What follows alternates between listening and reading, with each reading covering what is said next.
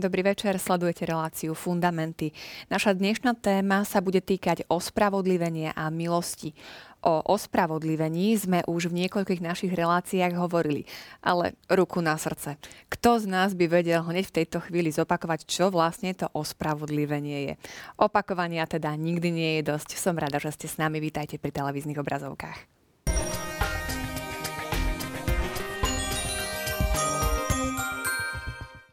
Aj dnes večer prijali pozvanie do diskusie Maria Spišiaková, Marek Krošlák. Vítajte. Ďakujeme, pekný večer. Poďme teda ešte, kým sa dostaneme k tomu ospravodliveniu, k našej predchádzajúcej téme, a to prostredníctvom súťažnej otázky. Pýtali sme sa divákov, napíšte aspoň jeden citát zo svätého písma, ktorý je obsiahnutý v evanieliovom alebo novom zákone. Maria, skúsme. Tak teda. ak naši diváci pozorne čítali katechizmus, tak e, v jeho kapitol, teda v jeho bode 1965 sa dočítali, že jedným takým citátom z písma, ktorý podkladá evangelivý zákon, je reč na vrchu, kde Ježiš hovorí o blahoslavenstvách. My sme totiž spomenuli, že tento nový zákon evangeliovi nepridáva nejaké nové prikázania k desatoru, ale vedie skôr obnove srdca. Pre, vedie človeka a veriaceho k životu v dokonalosti podľa vzoru nebeského Otca. Ďalší citát, ktorý mohli diváci nájsť a správne odpovedať na našu otázku, je zhrnutý v tzv. zlatom pravidle, ktoré je v Matúšovom evanieliu a znie všetko, čo chcete, aby ľudia robili vám, robte aj vy im, lebo to je zákon i proroci.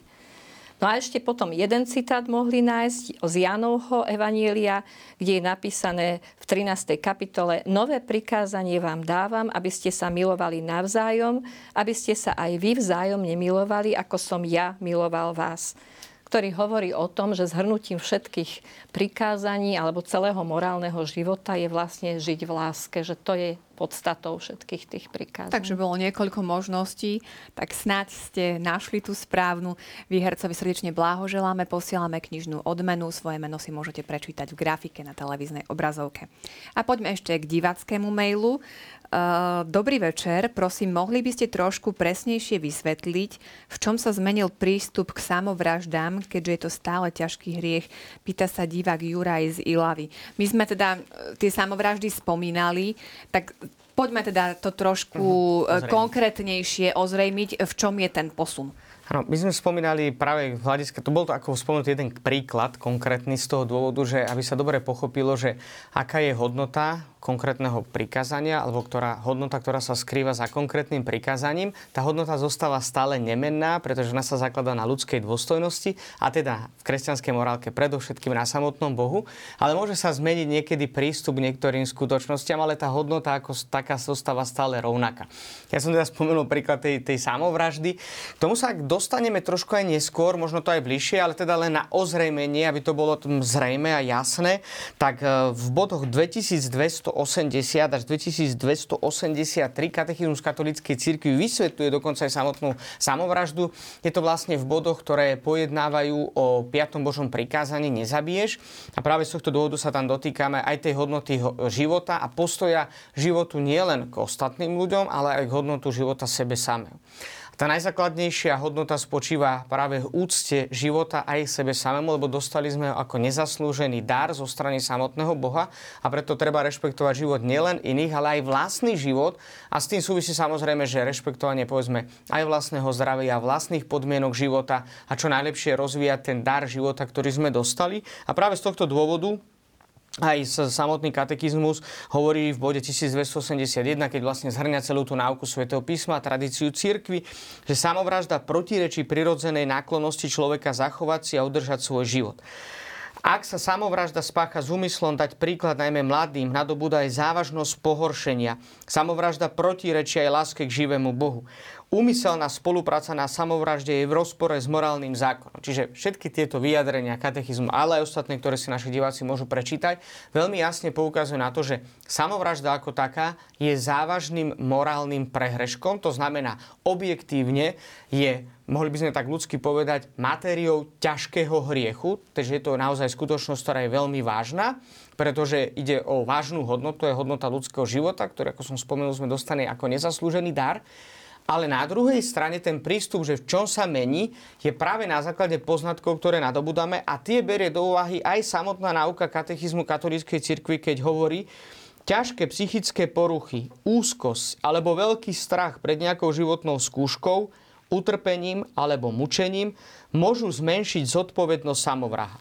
Čiže Neznamená to, že do roku, teraz hovorím fiktívne čísla, do roku 1980 sme hovorili v katolíckej cirkvi, že samovražda je hriechom a od roku 1980 už nie je hriech. Nie je to tak. Ona je vždy objektívne závažným porušením Božieho prikázania a to znamená predovšetkým tej hodnoty úcty k životu. Ale, ako spomína katechizmus, sú určité tak vnútorné, ako aj vonkajšie úmysly alebo veci, ktoré doliehajú na konkrétnu ľudskú osobu, ktoré môžu znížiť tú samotnú, to čo sme hovorili, tú pripočítateľnosť toho samotného skutku. Tak ako v každom inom prípade. A práve z tohto dôvodu dnes aj povedzme rozvíjaním takých vied ako je psychológia a psychiatria vidíme, že predovšetkým e, spôsob konania samovraždy alebo ľudia, ktorí sa rozhodnú pre tento radikálny čin vo svojom živote, nehovoríme, že vo všetkých, ale v majoritných prípadoch, vo väčšine tých prípadov, prichádzajú k samovražde, k rozhodnutiu spáchať samovraždu práve pod vplyvom toho, čo spomínal katechizmus. Či sú to možno ťažké psychické, ťažké psychické poruchy, hovorí katechizmus, to vlastne hovorí ťažké, nie že hociaká psychická porucha, ale ťažké psychické poruchy. Úzkosť, veľký strach. Znamená strach, ktorý je neprekonateľný, ktorý naozaj toho človeka oslabuje, oslabuje natoľko v jeho vôli, že už nerobí úplne slobodné rozhodnutie. To znamená, že objektívne on spáchal závažný morálne zlý skutok, ale tá pripočítateľnosť toho skutku na základe práve toho jeho subjektívneho prežívania, ktoré mi môže vychádzať nielen z jeho vnútra ako ťažká psychická porucha, alebo napríklad, ale môže tam byť aj taký vonkajší veľmi silný nátlak, ktorý natrvalo poškodia človeka, a tam už tá morálna započítateľnosť práve vplyvom týchto skutočností je oveľa nižšia. Samozrejme, to vie posúdiť jedine samotný Boh. Presne to som chcela povedať, že v podstate ono je to všetko na Božom milosrdenstve a spravodlivosti. A práve z tohto dôvodu ten postoj sa mení v tom zmysle, že ja som to spomenul na tej predchádzajúcej relácii, že bolo obdobie, že napríklad keď sa uh, boli dokonca určené miesta pre samovrahov, že až za cintorínom alebo na pokraji cintorína a dnes už samozrejme ten postoj je viac viac taký, my sme povedali, že v súlade práve s tými poznatkami a keď, keď na, na druhej strane opäť pripomínam to, že objektívne samovražda ako skutok ano. je vážnym morálnym prehreškom. Ale aj toto teda bol taký konkrétny praktický ano. E, príklad toho, že teda ako tam došlo k tomu posunu. Tak. Dobre, takže ďakujem pekne za vysvetlenie. A nám to stačilo nášmu televíznemu divákovi. Ak nie, tak odpovieme mailom potom ešte širšie. Uh, teraz prejdeme k našej téme.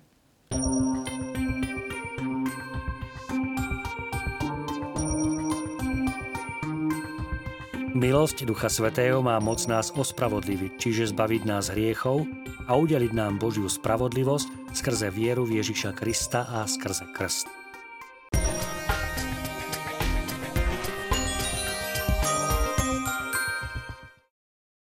Počuli sme jednu vetičku, ale myslím, že celkom zložitú.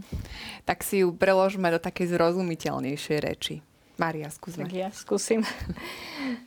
ako tomu ja rozumiem ako bežný človek. No hovorí sa v tejto vete, v, to, v tomto bode katechizmu akejsi spravodlivosti, ktorú dosahujeme cez ospravodlivenie skrze milosť Ducha Svetého. My sme doteraz už o, spravodli, o spravodlivosti hovorili. Hovorili sme o spravodlivom ľudskom konaní, ktoré e, by sme ako kresťania mali vo svojom praktickom živote žiť, teda dávať každému to, čo, to, čo mu prináleží, rešpektovať ho ako ľudskú osobu, rešpektovať jeho práva. Takisto spoločnosť by mala byť spravodlivá a pomáhať jednotlivcovi vlastne naplno sa rozviť ako, ako človek, ako ľudská osoba.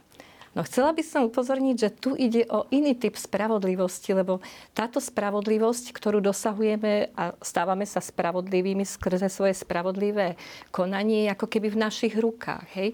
My na základe toho, že isté pravidlá budeme dodržiavať, tak ako starý starozákonný človek dodržiaval isté prikázania Bože, sa stávame spravodlivými.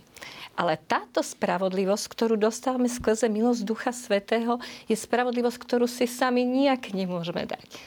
Je to tá, preto sa volá Božia spravodlivosť a je to teda priateľné, alebo tento koncept ospravodlivenia je pochopiteľný len v rámci našej katolickej viery ktorej vieme, že teda prví ľudia zhrešili a všetci sme tým hriechom nejak poznačení. A ak tú pôvodnú spravodlivosť, alebo tú spravodlivosť, ktorú Boh pre nás chcel ako Božích detí, chceme získať naspäť, tak je to možné naozaj len ako nezaslúžený dar, ako niečo, čo nám Boh dáva, v prvom rade vo Svetom Krste, kde sa nám teda odpúšťa e, ten prvotný hriech, ktorý nesieme ako ľudstvo so sebou. Tak toto som chcela mm-hmm. hlavne ja upozorniť na rozdiel medzi tými dvoma typmi spravodlivosti. Dobre, Maria, presne ako povedala, že tu sa vlastne dotýkame tej oblasti tajomstiev našej viery, na ktoré, to už sme to rozlišovali, keď sme hovorili napríklad aj v úvode do katechizmu katolíckej cirkvi, že sú pravdy, ktoré sú prirodzené zjavené a sú pravdy, ktoré sú nadprirodzené zjavené. A práve táto tematika milosť a ospravedlivenie je tematika, ktorá sa dotýka toho nadprirodzeného zjavenia, že jednoducho, tak ľudsky povedané, by sme mohli to tak skonštatovať, že prirodzeným rozumom, alebo aj svetlom prirodzeného rozumu by sme k tejto pravde nedošli že je to pravda, ktorá je zjavená. A katechizmus tu hneď to dáva takéto upozornenie práve aj v, te, v tom samotnom názve, keď hovorí milosť a ospravedlenie. Že áno, toto nie je celkom, istým spôsobom dostaneme sa k tomu ďalej, je to aj v našich rukách, ale ten pôvod úplný začiatok, nemáme absolútne žiadne, vôbec nejak v našich rukách. To je milosť, ktorú sme dostali nezaslúženým spôsobom na základe, ho, na základe dobrotivého rozhodnutia dobrého Boha. Inak to nevieme jednoducho povedať. Že to je jednoducho tematika, ktorá sa dotýka nadprirodzeného života. A preto aj katechizmus hneď hovorí, že aké sú u nás vlastne účinky toho ospravedlnenia, respektíve toho pôsobenia milosti. Na to máme predovšetkým v tých bodoch 1988 až 1991 potom katechizmus hovorí, aký je pôvod toho ospravedlenia. To znamená, že mohli sme povedať prameň, pretože keďže to nie je v našich rukách, je to prameň Bohu, ale hovorí bod 1992, to ospravedlenie nám svojim umúčením zaslúžil Ježiš Kristus, čiže vykúpenie prichádza skrze Krista a ten pôvod je v samotnom Kristovi. A potom katechizmus hovorí ďalej, predovšetkým keď hovorí o v tých ďalších bodoch, tak hovorí aj o cieli a cieľom toho ospravedlenia je život v Kristovi, ktorý sa v plnej miere uskutočňuje v tom, čo nazývame aj podľa zjavenia ako Božie kráľovstvo. No, tu je veľmi dôležité práve v tejto perspektíve toho nadprirodzeného zjavenia si uvedomiť jednu takú skutočnosť, že, že človek sa mohol tak jednoducho presne spýtať, lebo niekedy áno, aj tie vyjadrenia možno pre bežného človeka, ale aj teda aj pre mňa, to hovorím ako, ja sa nepovedal na nič možné, ale teda aj pre mňa, že môžu sa mi zdať niekedy trošku také komplikované. A prvá taká otázka, keď asi človek začne čítať ten katechizmus o milosti, tak sa spýta, že bolo to vôbec nejak potrebné? Že prečo to takto vôbec je? Že pán Boh to nemohol zariadiť nejakým iným spôsobom? Prečo až takto komplikovane? Tak e, práve z tohto dôvodu, ako spomenula aj Mária, ona spomenula dedičný hriech, že opäť musíme sa nejakým spôsobom trošku aspoň v krátkosti dostať do dejín a dostať sa naozaj k Adamovi a Eve. Je to nevyhnutné, pretože tam vidíme predovšetkým v jednotlivých obrazoch, ktoré nám ponúka starozákonný autor a predovšetkým primárny autor svätého písma Duch Svety, že tá harmonia, ktorá bola na počiatku, keď ešte nebol hriech, ani osobne, a potom teda aj ten stav dedičného hriechu, tak bola, tak ako sme to už spomenali, že to bola harmonia života človeka s Bohom, ľudí medzi navzájom, vyrovnanosť človeka samotného a harmonia človeka k ostatným stvoreným veciam. A potom prichádza tá dramatizácia spojená s osobným hriechom, ktorý vytvára ten stav dedičného hriechu, ktorý pociťujeme, už sme to viackrát vysvetlovali, opäť to je dôležité v tejto perspektíve milosti a ospravedlnenia vysvetliť a pripomenúť, že jednoducho máme často ťažko rozpoznať, čo je skutočným dobrom a samozrejme niekedy máme problém aj v tom konaní samotného dobra. Ale katechiz, e, pardon, Svete písmo v rôznych obrazoch, ktoré následujú po spáchaní dečného hriechu, nám vysvetľuje, že aké sú vlastne fatálne dôsledky toho hriechu. Že mohli by sme tak jednoducho ľudsky povedať, že vytvorili sme svojim osobným rozhodnutím stav, ktorý už nie sme schopní dať do pôvodného stavu. Vidíme, že po spáchaní hriechu Adama a Evy, tak ako to máme vo Svetom písme, knihe Genesis, prichádza o malú chvíľku k spáchaniu samovraždy. A my sme tak, to je tak jednoducho povedané, však Kain zabil Abela, nejak sa tak cez to preznesieme, ale to je strašné. On zabil vlastného brata. On spravil rozhodnutie, ktoré má fatálne dôsledky pre neho, ale aj pre toho, kto to spáchal. A potom sa ide ďalej. Dokonca málo kto si to uvedomuje, ale treba si to pripomenúť, že tie dôsledky hriechu, že ten stav nás jednoducho robí neschopnými často robiť dobré veci, ale práve naopak, že nás zamotáva do tej siete zla. Prichádza tam napríklad k mnohoženstvu až po spáchaní dedičného hriechu. Ďalšia vec, ktorý má veľmi dôležitý obraz, je tá univerzálna potopa sveta. Ja predpokladám, že naši diváci si uvedomujú, že nejde teraz o to, že sa zamýšľa nad tým, že či naozaj Pán Boh to tu celé zaplavil a všetci zomreli okrem toho Noého, ale ukazuje sa skôr na to, a predovšetkým Svete písmo to v tomto obraze vysvetľuje, že tá kumulácia hriechov viedla až o zabitiu takmer celého ľudstva na tejto zemi a že bol to opäť zásah zo strany Boha, ktorý si vybral Noého a nechal prebývať ľudstvo na tejto zemi. Čiže toto je práve také veľmi dôležité pre pochopenie tej tematiky milosti a ospravedlnenia, že my sme vytvorili našimi rozhodnutiami stav, ktorý nie sme schopní dať do pôvodného stavu, do, toho, do tej harmonie. A v tejto perspektíve sa dá, a jedine v tejto perspektíve náboženskej, nadprirodzenej, sa dá vnímať milosť ospravedlnenia. Tak zobrali sme to tak zo široka, naozaj je to pojem, ktorý e, je taký obsiahly, ale poďme aj tak trošku tomu um, jazykovému, lebo naozaj ospravodlivenie je slovičko, ktoré v podstate nepoznáme. Uh, skôr no, no. nám to ide ako ospravedlivenie. Mm-hmm. Uh, takže Kedy si sa to asi v Slovenčine aj prekladalo skôr ako ospravedlnenie, len sa tam stratil, uh, stratilo dôraz na to, čo, čo tým toto špeciálne slovo, teda v cirkevnom terminológii alebo náboženskej chce povedať. Lebo ono to znamená, že chce urobiť znovu spravodlivým. Ospravedlnenie v bežnom jazyku sa väčšinou chápe ako no, spravil som niečo zlé, ospravedlním sa, hej, ty povieš, dobre, je to v poriadku, odpustil som ti, ale tým sa neuvádzajú veci do prvotného poriadku, hej. Len sa ako keby... E, zmazalo to, že teda ten človek sa už na mňa nehnevá, no ale keď som už raz mu ublížil, tak to ublíženie tu niekde ako keby trvá. Hej?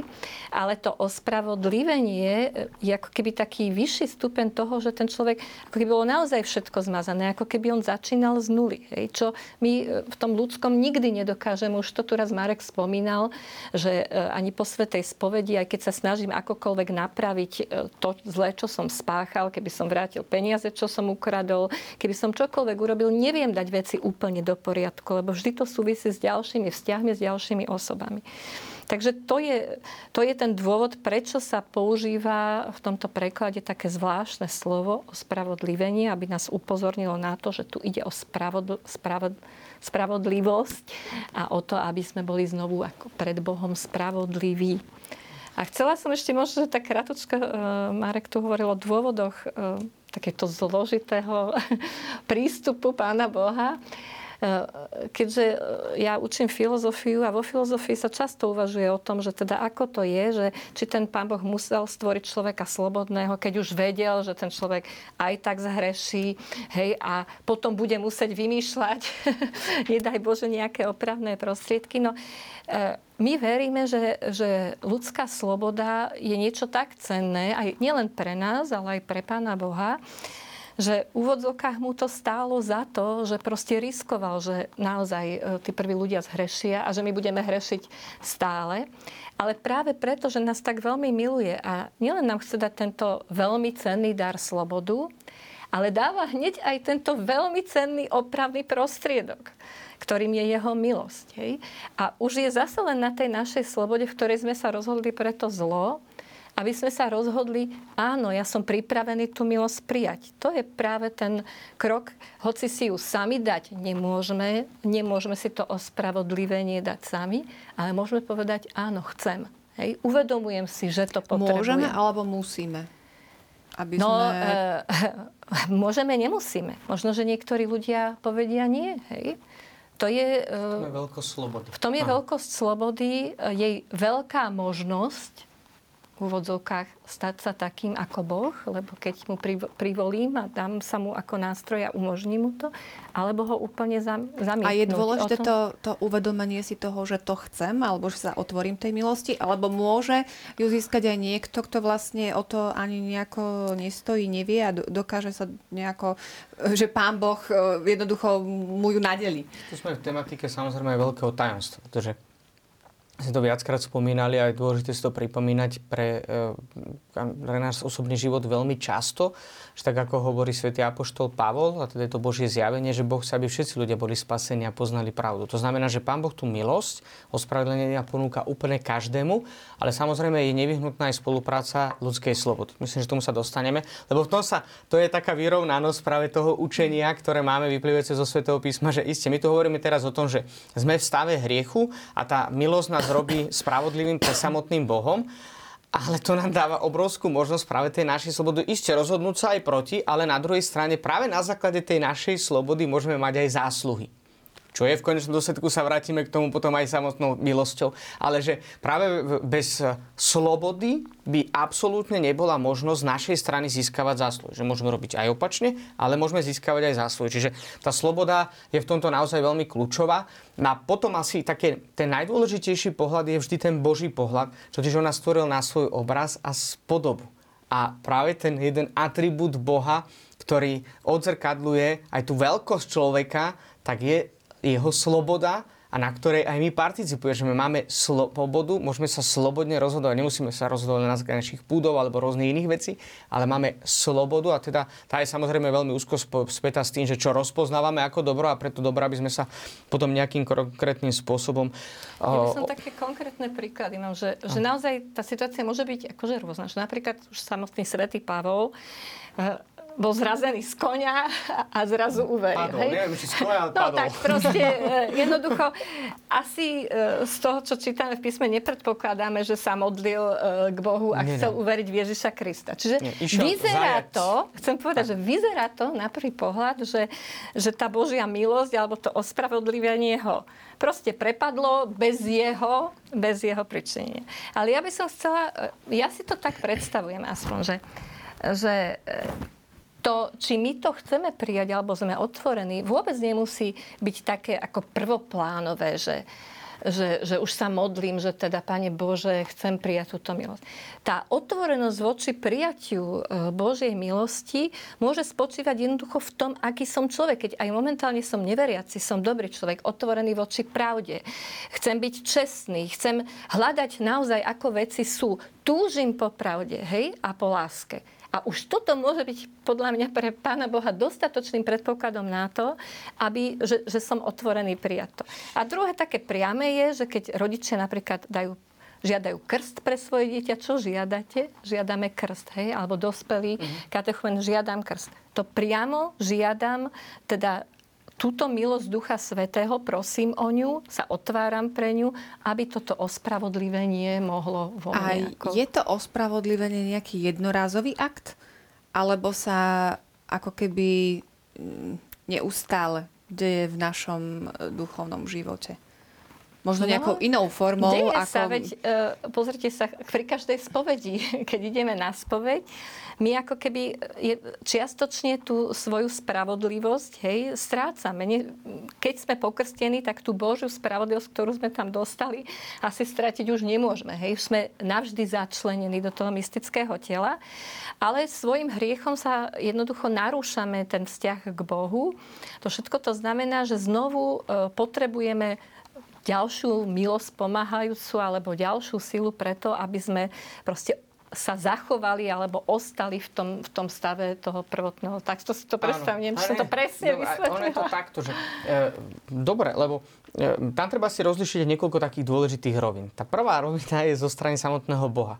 Tým, že prameňom celého toho ospravedlnenia pred Bohom je umúčenie a zásluhy mučenickej smrti Ježiša Krista, celé jeho vykupiteľské dielo, tak samozrejme, že mohli by sme povedať tak, z tej Božej strany objektívne to ospravedlnenie je už pre všetkých ľudí. Pretože Kristové zásluhy sú dostačujúce na to, aby pokryli ľudí všetk, e, všetkých ľudí alebo aby pokryli hriechy všetkých ľudí. Takže Kristus spravil už všetko to, čo bolo potrebné pre našu spásu. A preto aj hovoríme to, čo sme už viackrát spomenuli, že netreba čakať už nejaké iné zjavenie, iné obety, pretože Kristus spravil všetko to, čo aj nám dokonca povedal, všetko to, čo potrebujeme vedieť pre našu spásu. To je tá objektívna rovina.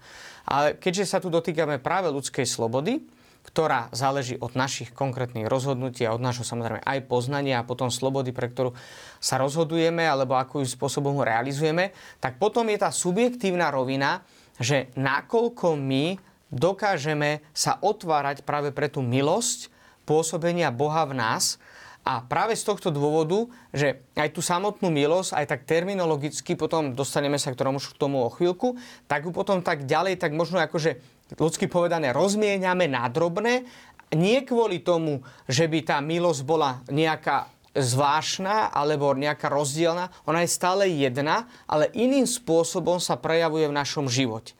To znamená, že práve na základe tej vnútornej slobody, ako spomenala aj Mária, že my aplikujeme tú Božú milosť do nášho života, alebo respektíve sa pre tú Božú milosť otvárame.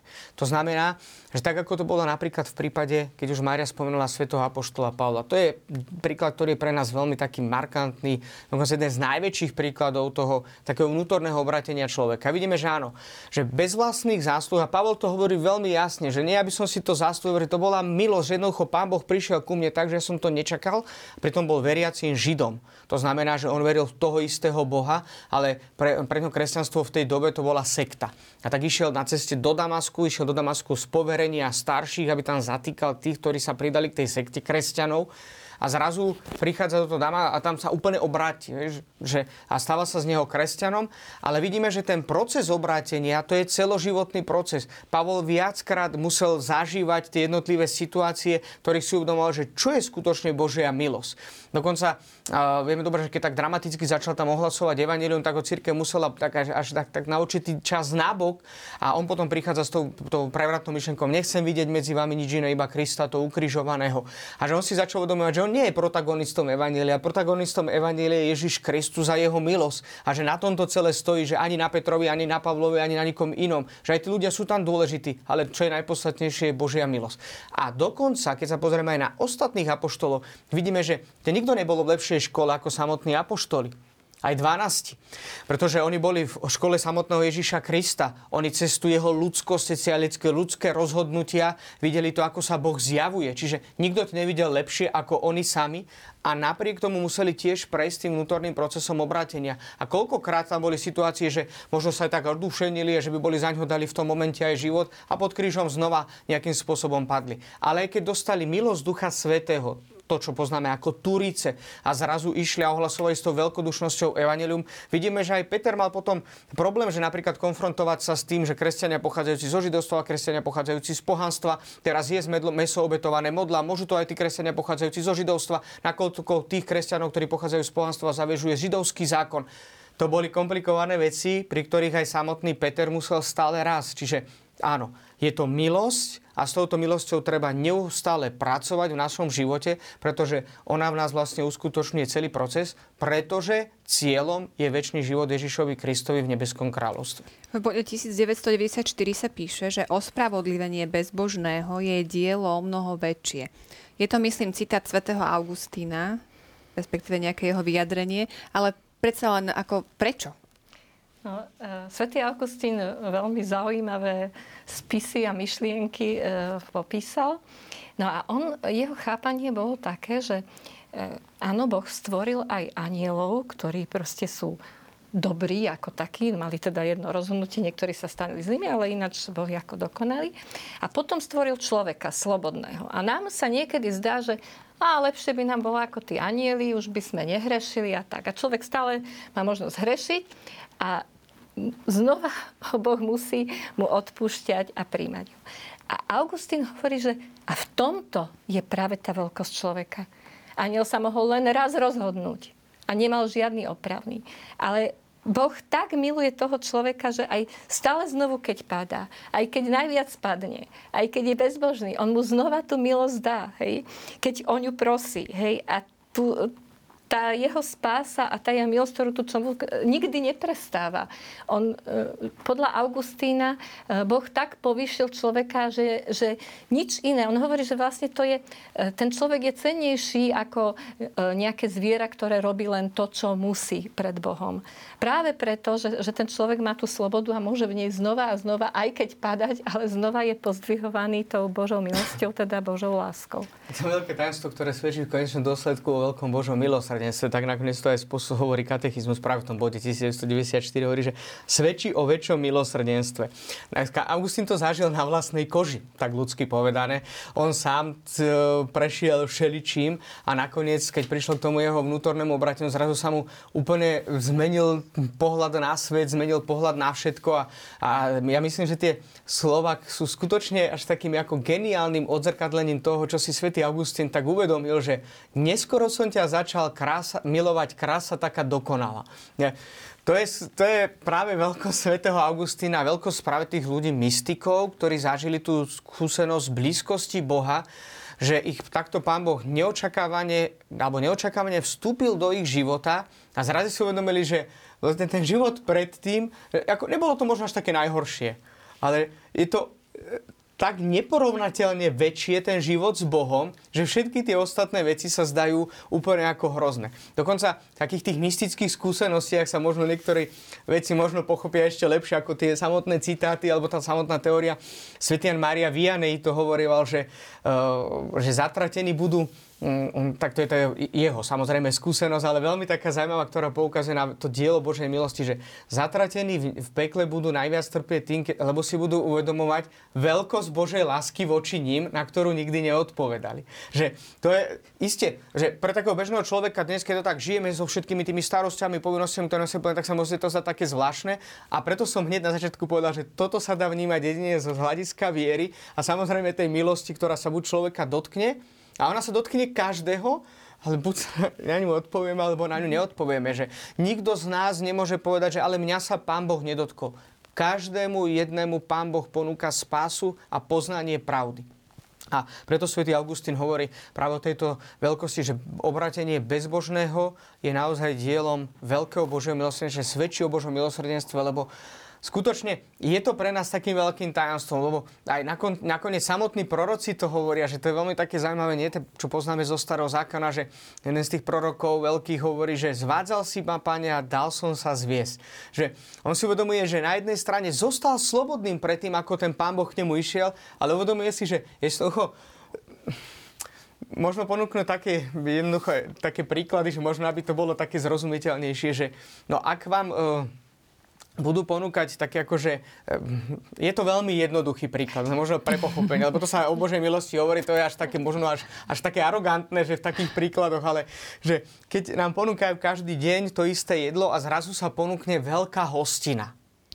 Že, a, a to, to, je, to je až primitívny príklad, ktorý ale jasne poukazuje na to, že to neznamená, že aj bez tej Božej milosti, tak jednoducho v úvodzovkách povedané, možno až tak arogantne, že by sa nedalo žiť nejak ako aj to je milo, že žijeme, to si uvedomujeme. Ale v každom prípade, že keď tu hovoríme práve o tom ospravedlnení, v tom striktnom slova zmysle, že keď tak ako to zažil Augustín, dotkla sa ho Božia milosť a zrazu sa obrátil a začal žiť harmonii s Bohom, tak on si uvedomil, že táto vznešenosť a veľkosť života s Bohom, to, že mu dal tú milosť, aby ho rozpoznal ako dobrého a žil s ním ako pôvodcom dobra, ako pôvodcom krásy. On to vždy hovorí, ja som sa vrhal na krásu, ale zabudol som na pôvodcu krásy. Ja som sa vrhal na rôzne veciach, o ktorých som si myslel, že sú dobré, ale zabudol som na pôvodcu dobra. A keď človek začne žiť s tým pôvodcom krásy, s pôvodcom dobra, všetkého dobrého, tak tedy zrazu zistí, že tie ostatné veci sú naozaj veľmi také až elementárne a nepodstatné pre náš život. Práve to som sa chcela spýtať, teda, že či sa nedá žiť bez milosti? Alebo ako sa konkrétne teda tá milosť prejavuje v našom Ja by som sa korigoval, živote? pardon Maria, ešte to by som tak povedal, že takto, už to, že žijeme je milosť, milosť. ale že v tom, tako, tom, keď hovoríme o tej nadprirodzenej milosti, že tak ako to teda prežívali svety, alebo tak ako sa o to snažíme, že naozaj žiť z harmonii s Bohom to, že žijem a všetko je milosť. Bez milosti to nejde. Ja by som chcela tak ešte to slovičko milosť trošku, eh, tak možno eh, niekomu, kto teda nevie presne, čo si má predtým predstavať. Tak ja si myslím, že to je naozaj len iné slovo lásky, že eh, vlastne tá milosť je vlastne ako keby konkrétne prejavená láska. Hej? Boh nás miluje a tú milosť, či už to je v, v podobe nejakých darov Ducha Svetého, alebo e, nejakých... Vlastne takto nám svoju lásku dáva. To je, to je tá jeho pomoc. To konkrétny spôsob, akým nás miluje, to je milosť. Hej? Ale v tom konkrétnom spôsobe, akým nás miluje, prvá milosť je to, že tu vôbec sme, ako hovorí e, Marek. A potom ešte nám ponúka ďalšie možnosti, ako by nám mohol pomôcť. A tie všetky nemusíme využiť, lebo máme slobodnú vôľu. Hej, niektoré niektoré môžeme, niektoré nemôžeme. A čo je ešte teda na milosti také, e, také zaujímavé, že Predstavte si, slovičko milosť sa používa e, často v súvislosti s uväznenými. Hej, je niekto spravodlivo e, potrestaný, uväznený, na, má nejaký trest, odpikáva si a môže dostať prezidentovú milosť. On samozrejme e, dostávajú väčšinou na základe dobrého správania, žiadosti o milosť, ale nemôže si ju vynútiť nijak. Aj keď sa dobre správa, aj keď napíše žiadosť o milosť, stále mu ju ten prezident tú milosť nemusí dať, lebo je to iba jeho dobrá vôľa, či mu tú milosť dá alebo nie. To znamená, že aj my môžeme vytvárať predpoklady a prosiť Boha o tie milosti, ale tá milosť je naozaj slobodný, slobodný Boží dar, na rozdiel od tej prezidentskej milosti je, je ten, ako Marek hovoril, že on ho chce dať každému. Len jednoducho niekto naozaj e, nie je e, proste z nejakých dôvodov ochotný ho prijať. Alebo nie, nie v plnej miere. Hej, pri... to je veľmi dôležité, keď hovorím o milosti, že to je nezaslúžený dar že už tá samot, ten samotný termín, ktorý e, ako milosť, keď sa používa práve v tom nadprirodzenom slova zmysle, tak to je nezaslúžený dar, že naozaj e, nemôžeme povedať e, v striktnom slova zmysle, že my máme právo na milosť. Boh nás uschopňuje a dáva nám to právo, na, aby sme mali milosť ale práve to, že nám dáva to právo na milosť, tak to už je samotnou milosťou, čiže tým nezaslúženým darom. Čiže jednoducho, tak ako to hovorí ten bod 1997 katechizmu katolíckej cirkvi, milosť je účasť na Božom živote. Čiže ako to spomínal Mária, že? že to je tá, tá konkrétna forma Božej lásky, ktorá sa prejavuje konkrétnym spôsobom v našom živote. Uvádza nás do intimnosti trojičného života. Krstom má kresťan účasť na milosti Krista, ktorý je hlavou svojho tela. Ako adoptívny syn môže teraz spojení s jednorodeným synom nazývať Boha otcom, dostáva život ducha, ktorú, ktorý mu vlieva lásku a utvára církev. A opäť zas sme sa dostali do tej roviny, preto hneď upozorňujem katechizmus v tom následujúcom bode 1998. Toto povolanie k väčšnému životu je nadprirodzené úplne závisí od nezaslúženej iniciatívy Boha, lebo len On môže zjaviť a dať seba samého. Presahuje schopnosti rozumu a sily ľudskej vôle každého stvorenia. Čiže to je práve to, že ako som už spomenul, to, mnohí sa práve v tomto tak pýtajú, že dobré, ale že ak nás Pán Boh stvoril slobodných a príde k nám teraz s konkrétnym svojim zásom, ja som vôbec slobodný mu na tú takú veľkú dobrotu povedať nie? Že je, je tam akože ten rešpekt, to rešpektovanie mojej slobodnej e, vôle. No a preto to často tak ako pripomíname a dôležité si sa opakovať, že ten náš vzťah, e, prvotný a základný vzťah s Bohom je existencionálny. To znamená, že naozaj ja musím prijať tú skutočnosť a vo svetle ale tej milosti, ktorá prichádza ako teda ten, tá konkrétna Božia láska na, do môjho života, tak to dokážem hneď dobre pochopiť, že ja musím prijať niektoré skutočnosti v mojom živote, že som determinovaný priestorom, časom, konkrétnym telom, e, rodičmi, históriou možno mojej rodiny, o národa a tak ďalej a tak ďalej. Že to sú veci, ktoré pán Boh chcel ako sa dobra, aby som žil na tomto svete, v tomto čase, v tomto priestore a prichádza so svojou milosťou. Ja zostávam slobodný, ale tak ako sme to spomenuli, že dobro je vo svojej podstate rozumné. To znamená, že robiť dobre je v súlade s ľudskou prirodzenosťou. Takto sme boli stvorení a to musíme jednoducho prijať ako skutočnosť do nášho života a preto keď Boh prichádza so svojou milosťou, teda tým konkrétnym zásahom, tak zostáva priestor slobody, ale práve tá sloboda nie je vnímaná ako len voľba medzi dobrým a zlým, ako sloboda ako pozitívne napätie k tomu absolútnemu dobru. To znamená, že završeniu celkovej aj totality, dalo by sa povedať, môjho života. Katechizmus ďalej ponúka taký termín, že posvedzujúca milosť, to určite naši televízni diváci poznajú. Ja neviem, napríklad aj v súvislosti s odpustkami, uh, aby sme mm. mohli získať úplné odpustky, musíme byť v stave milosti posvedzujúcej. Uh, čiže skúsme takto prakticky to teraz mm. nejako vysvetliť, že o čo ide. A teda e, napriek tomu, teda, keď nám Pán Boh dáva tú milosť, my na ňu odpovedáme, či ju teda môžeme stratiť, ako ju obnoviť a, no, vie, a tieto, je... tieto praktické teda záležitosti. Hej. Hoci uh, je to tak, ako sme tu už uh, hovorili, že teda tá milosť je nezaslúžený dar a Boh ho dáva slobodne, tak on je ešte taký úžasný, že nenecháva to len, uh, nenecháva nás v takej neistote, že, že budem stále, a mám ho, nemám ho, ako som na tom. Hej? Tak vlastne preto vymyslel církev a založil církev a dal jej nejaké prostriedky, konkrétne sviatosti, cez ktoré, keď splníme isté pravidlá hej, v cirkvi, tak si môžeme byť istí, to pán, pán Boh nás tým uistil, nie že my sme si to vymysleli, že v tej posvedzujúcej milosti sme. Hej? Že keď zachováme, keď ideme na svetú spoveď, úprimne olutujeme svoje hriechy a sme rozhodnutí sa polepšiť, tak pán Boh slúbil, že kto takto vyzná hriechy pred kňazom, kto ide na svetú spoveď, splní tie náležitosti, bude mu táto posvedzujúca milosť, ktorá mu pomáha žiť v dobrom, udelená. A ten potom teda môže ísť na sveté príjmanie. Sú s tým spojené celé. Ale iba som chcela ukázať, že to sú vlastne také znaky, aby sme my aspoň trošku mali e, také, také uistenie, že áno, teraz e, Pán Boh ti pomáha, aby sme sa o to aj viacej snažili. Hej? Aby sme si boli vedomi toho, že, že keď e, teda toto, tak Pán Boh nám dá naozaj ešte viac z tej milosti, alebo viac nám pomôže, keď budeme my e, teda takto spolupracovať. Musím ešte tu pozrieť na jednu vec, lebo je to hlavne v bode 2000 uh-huh. katechizmu je tak viac rozvinuté. Ano, uh-huh. že po, bolo by dobre to prečítať a potom uh-huh. to sa budem snažiť vysvetliť. Posvedzujúca milosť je trvalý dar stála nadprirodzená dispozícia, ktorá zdokonaluje dušu, aby, urob, aby urobila schopnosť žiť s Bohom a konať z lásky k nemu. Treba rozlišovať posvedzujúcu milosť, čiže trvalú dispozíciu žiť, konať podľa Božieho volania a aktuálne milosti, čiže Božie zásahy tak na začiatku obratenia, ako aj v priebehu diela posvedcovania. A teraz keď, keď sme tali dokonca, keby sme čítali e, teologickú sumu svätého Tomáša Akvinského, tak vidíme, že tie rozdelenie milosti je ešte oveľa komplikovanejšie, dokonca náročné aj na zapamätanie. A tak človek by z toho teraz mohol zostať taký prekvapený, že tak, tak ako to je vôbec s tou milosťou? Že tak je jedna milosť, je viac tých milostí, alebo čo to vôbec je? Tak, taký jednoduchý príklad. Hm.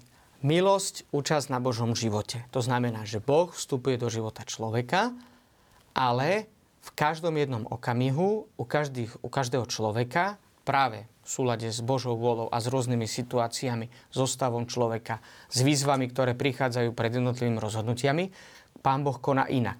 To znamená, že e, analogicky taký príklad zo života úplne jednoduchej základnej prírodovedy, že voda je stále tá istá, ale v rastline inak pôsobí v koreňoch, inak v stonke, inak v listoch, inak v kvetoch a inak v plodoch.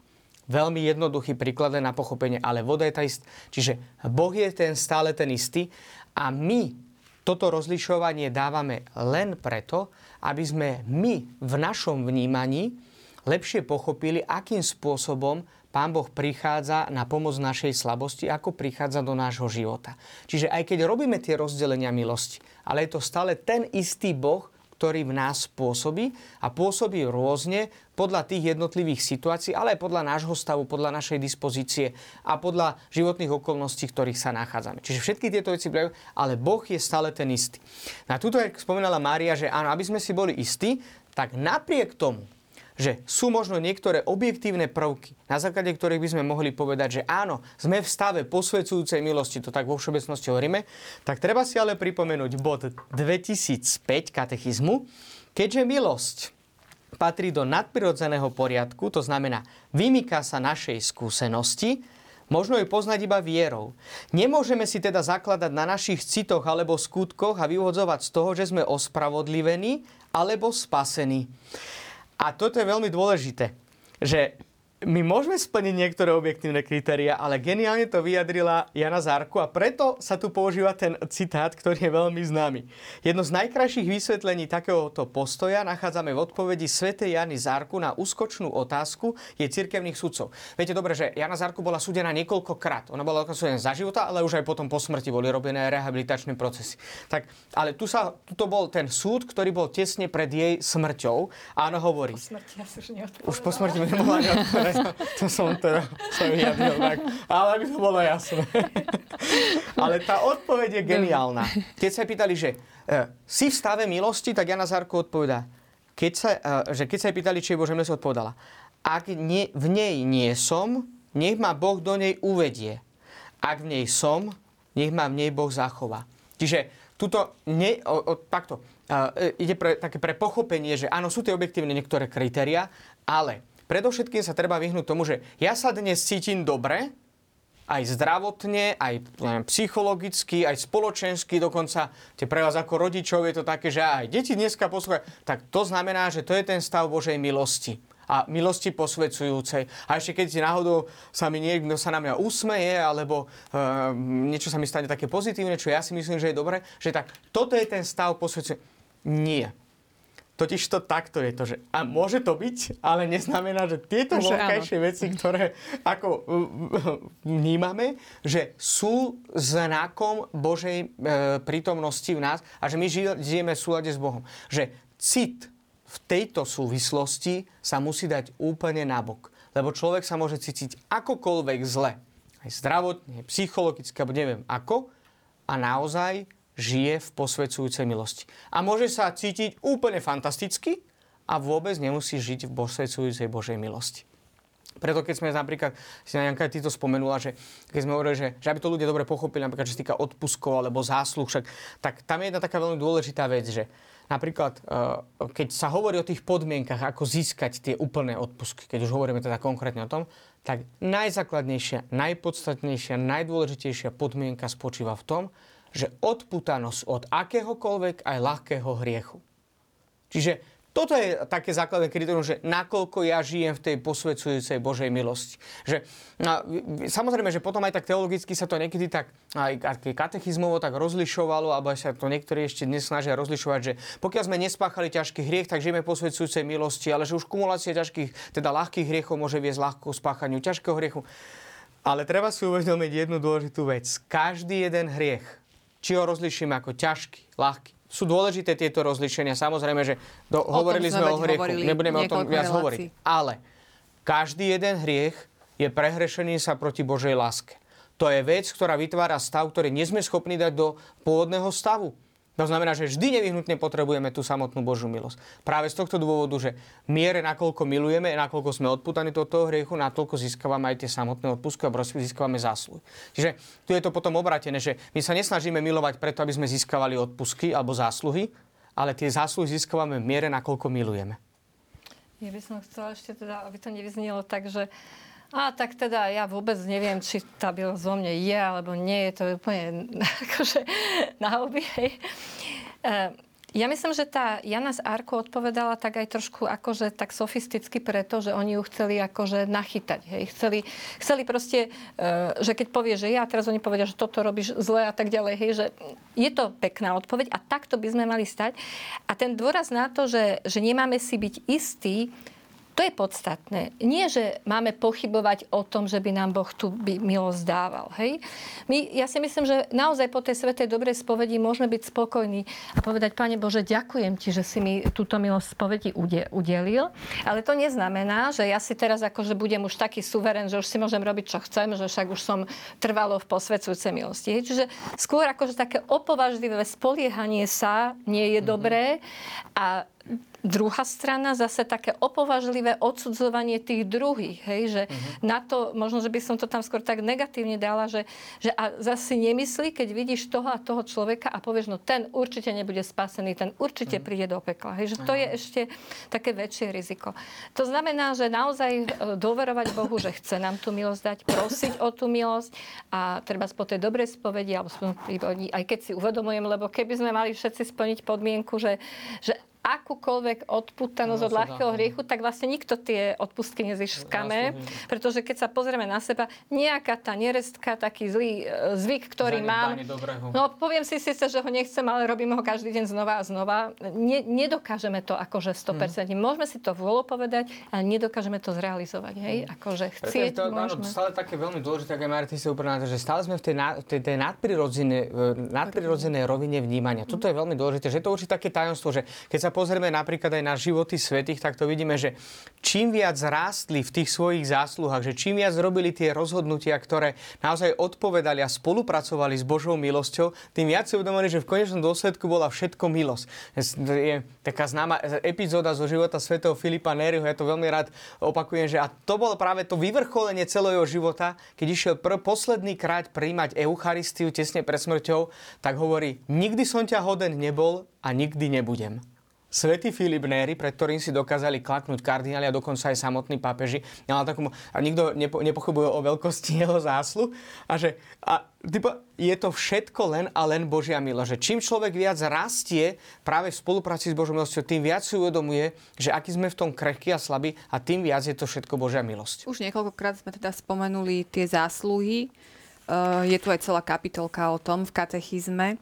Zásluha je teda nejaká odplata vo všeobecnosti, teda takto môžeme vnímať. E, čo je teda tá zásluha v Božích očiach? Ako, ako sa pozerať na tie zásluhy práve z tej Božej perspektívy, lebo katechizmus aj ďalej hovorí, že zásluhy za dobré skutky treba pripísať najprv Božej milosti, čo sme teda E, spomínali a až potom veriacemu napokon aj zásluha človeka patrí Bohu. Teda e, čo ten človek e, si teda môže zaslúžiť? No ináč je to akože tá, ten vzťah milosti a ľudskej slobody je obrovskou aj filozofickou témou a aj od stredoveku ešte predtým sa snažili teda filozofi čisto rozumom nejak vysvetliť, ako je to možné, že keď všetko predpokladá najprv tú Božiu milosť, aj to naklonenie tej vôle na dobré predpokladá Božiu milosť, že kde vlastne tá sloboda človeka je. Nebudem ich najrôznejšie teórie vysvetľovať, ale e, jednoducho musíme veriť v to, že, že Pán Boh ten priestor slobody nám vždy dáva. Ukazuje, znovu ťaha, znovu predklada tú hostinu.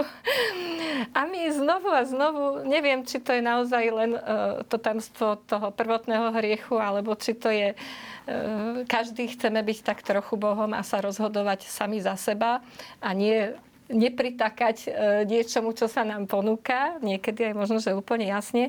Takže verím, že, že v tom stále teda tá, e, ten, tá, to naše niečo ostáva otvorené. A, a tá, toto slobodné rozhodnutie, ja si myslím, že to je vlastne jediná v úvodzovkách zásluha, ktorú môžeme urobiť. My nič nemôžeme Bohu darovať. Nič nemôžeme pridať k jeho sláve. Hej. Nič, nič mu nemôžeme ani ubrať, keď sa mu nepôjdem pokloniť a nepôjdem mu poďakovať ale čo môžeme, je proste s vďakou prijať to, čo nám dáva. A to je to, čo on vlastne akože, ako keby čaká. Na to nás stvoril. Hej? A táto zásluha nie je pre ňo je pre nás. Zase tú hodnotu z tej zásluhy, Zastávame tak ako keď, áno, keď nejaký dostane rad za zásluhy nejaký generál alebo nejaký vojak, že čo robil, tak e, iste on teda prispel aj k tomu spoločenstvu. Zase my si musíme uvedomiť, že našim životom osobným, e, morálnym alebo teda dokonale ne, nebudujeme len sami seba, ale predsa len aj ten, ten svet zbožstvujeme, hej, pomáhame tomu Božiemu kráľovstvu a v prvom rade je tá zásluha pre nás. Marek, ešte krátko, lebo už krátko, ale sme ja som to ukončil opäť katechizmom, lebo tam je geniálne vyjadrenie zo strany svätej Terezy od dieťaťa Ježiša. Bod 1000, pardon, 2011. Dúfam, že po tomto pozemskom vyhnanstve sa budem radovať z teba vo vlasti. No nechcem hromadiť zásluhy pre nebo, chcem pracovať jedine z lásky k tebe. Na konci tohto života sa pre tebou zjavím s prázdnymi rukami, lebo ja nežiadam od teba, Pane, aby si počítal moje skutky. Všetka naša spravodlivosť má na sebe škvrny v tvojich očiach. Chcem sa teda zaodiať tvojou vlastnou spravodlivosťou a prijať z tvojej lásky väčšie vlastnenie teba samého. Ja myslím, že tento citát Sv. Terezie to veľmi to dobre taká. vystihuje, že áno, máme veľkosť človeka spočíva v tom, že môžeme získavať zásluhy, ale keď si človek uh, uh, uvedomí, že ako to vlastne v skutočnosti je s tým vzťahom s Bohom, tak zistí, že aj to získavanie zásluh je jedine Božou milosťou. Takže to bola taká katechizmová bodka našej dnešnej relácie. Ja vám veľmi pekne ďakujem za vaše rozprávanie. Milí televízni diváci, ďakujem vám za pozornosť. No a na budúce nás čaká téma, ešte dokončíme kresťanskú svetosť, povolanie k svetosti. Myslím, že to je tiež veľmi zaujímavé. A doberieme poslednú tému tejto veľkej kapitole o cirkvi ako matke a učiteľke. Teším sa na vás aj na budúce. Dovidenia. Thank you.